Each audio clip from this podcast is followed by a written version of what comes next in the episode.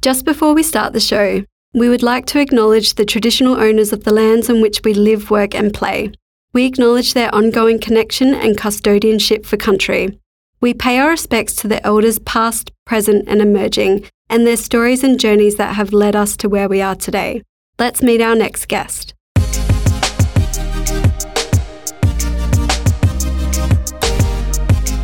Joining us in the studio today is Adam Ferrier, who is a co founder, consumer psychologist, and chief thinker at Thinkerbell. Hey, Adam, how was your flight today? Uh, well, thanks. Uh, yeah, all good. That's a very long uh, title. I apologise. No, it, I mean, we got to sum it all up. We got to get it all in. Yeah, so, good, good, good. Um, we'll start straight away with the icebreaker that I haven't sent you this morning. Great. Um, what is normal at 3 p.m. but terrifying at 3 a.m.? Oh, gosh. Um, a, a Red Bull. I think having a Red Bull at 3 a.m. would, would terrify me, but it kind of feels okay to have at 3 p.m. Yeah, that's true. I went down the path of like, if I hear a child play at school, that's normal at 3 p.m., but at 3 a.m., hearing a child laugh and play, I'm like, oh. Well, that's so dark. I know. How can I, you? How can you do that? I don't how, know. That's where I went. Yeah, just yeah, yeah, straight yeah, down yeah, that path. No, um, I went, just went to what would interrupt a good sleep. Ah, yes, Yeah, I see yeah. where you went there. Yeah. Um, do you have any obsessions uh, that other people would find weird? Um, gosh, um, it's normally me who's doing the dark, morbid, uh, inappropriate humor thing. Yeah. Um, and so it kind of felt weird for you to do a kind of a that kind of gag Yeah. to me Yeah. um, in a completely inappropriate way. So that's that's normally my shtick.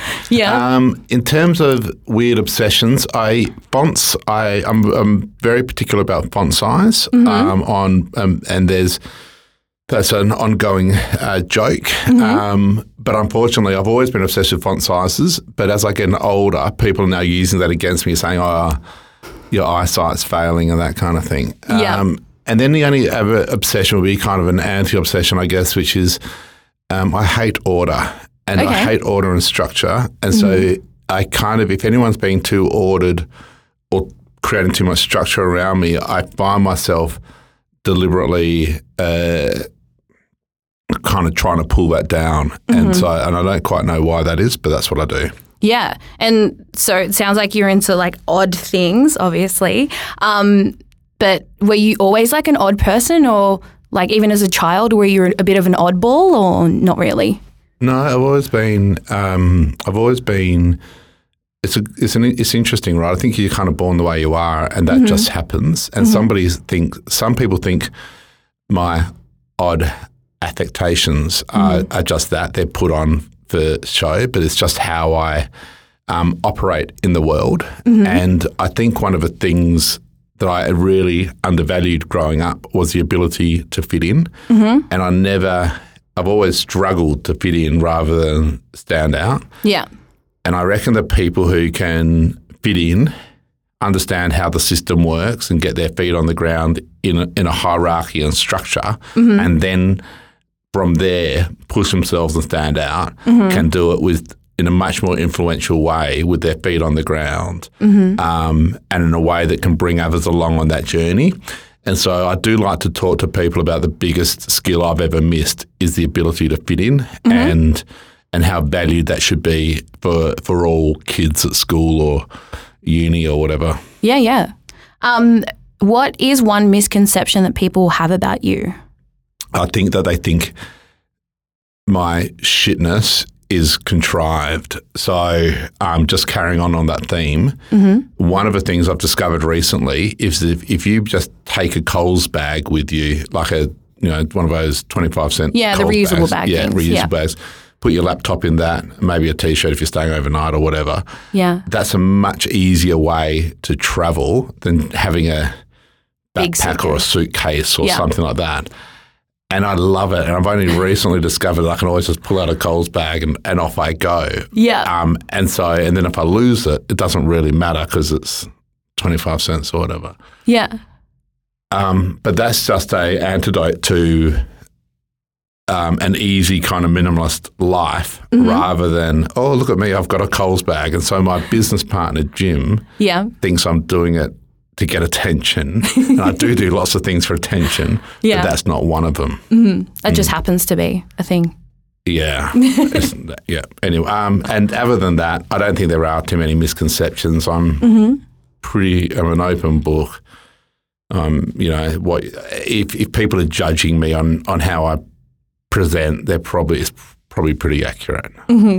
Um, and what is the dumbest thing you've done uh, that you laugh at yourself now for?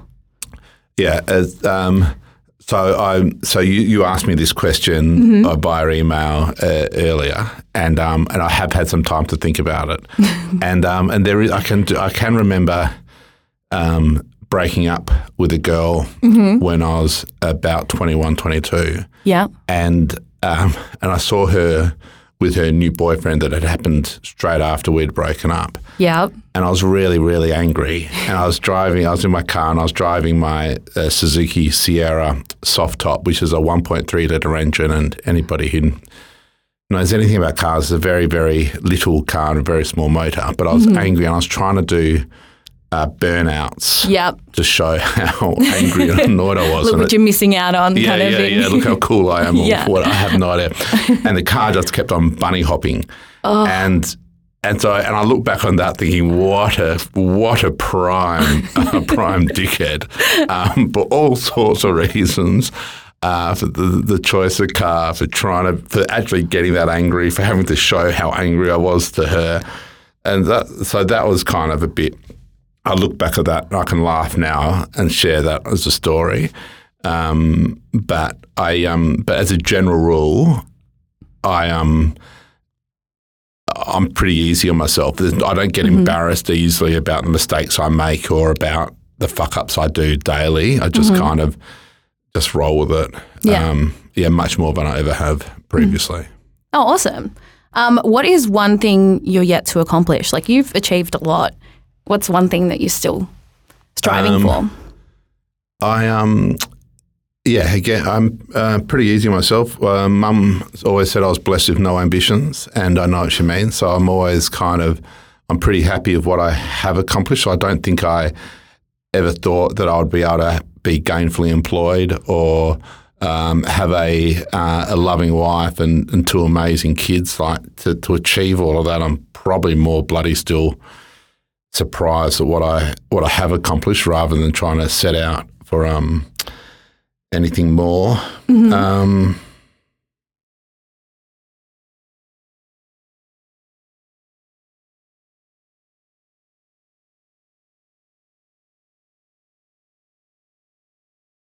we can edit all of that big long break hundred out. percent. And so- That's why I let it so- the gap go.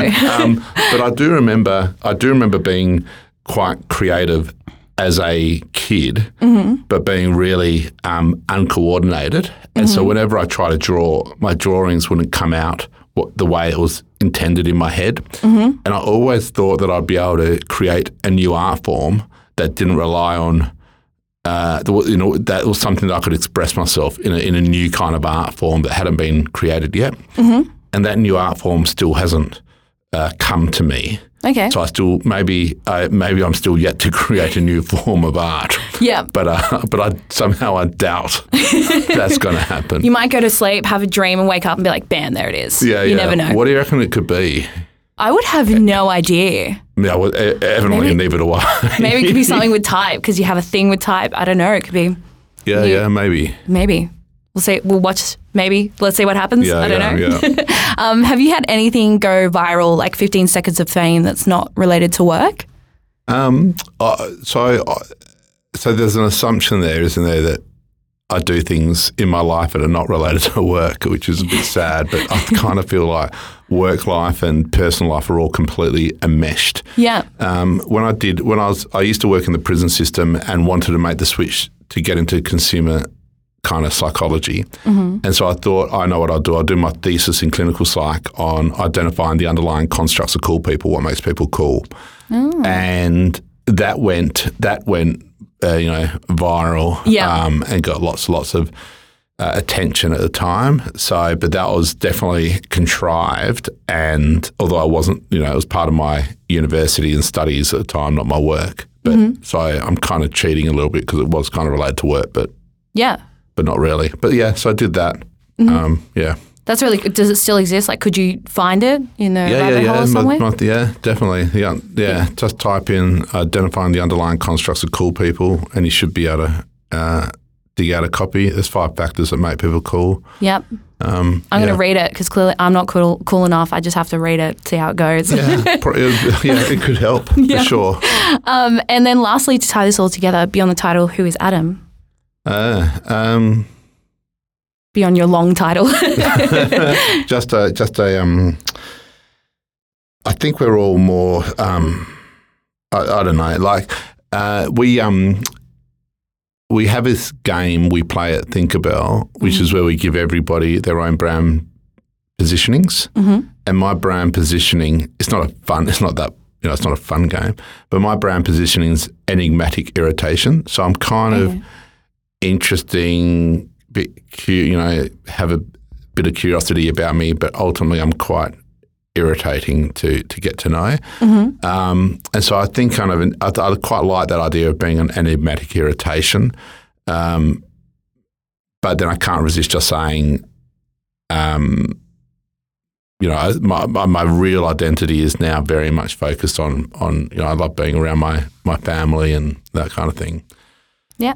But, you know, just a bunch of flesh and bones, I think, beyond the title, really. What a great way to finish the episode. Just straight on that. We're going to finish it right there. Good on you. Thanks so much for your time, Adam. Cheers. See you.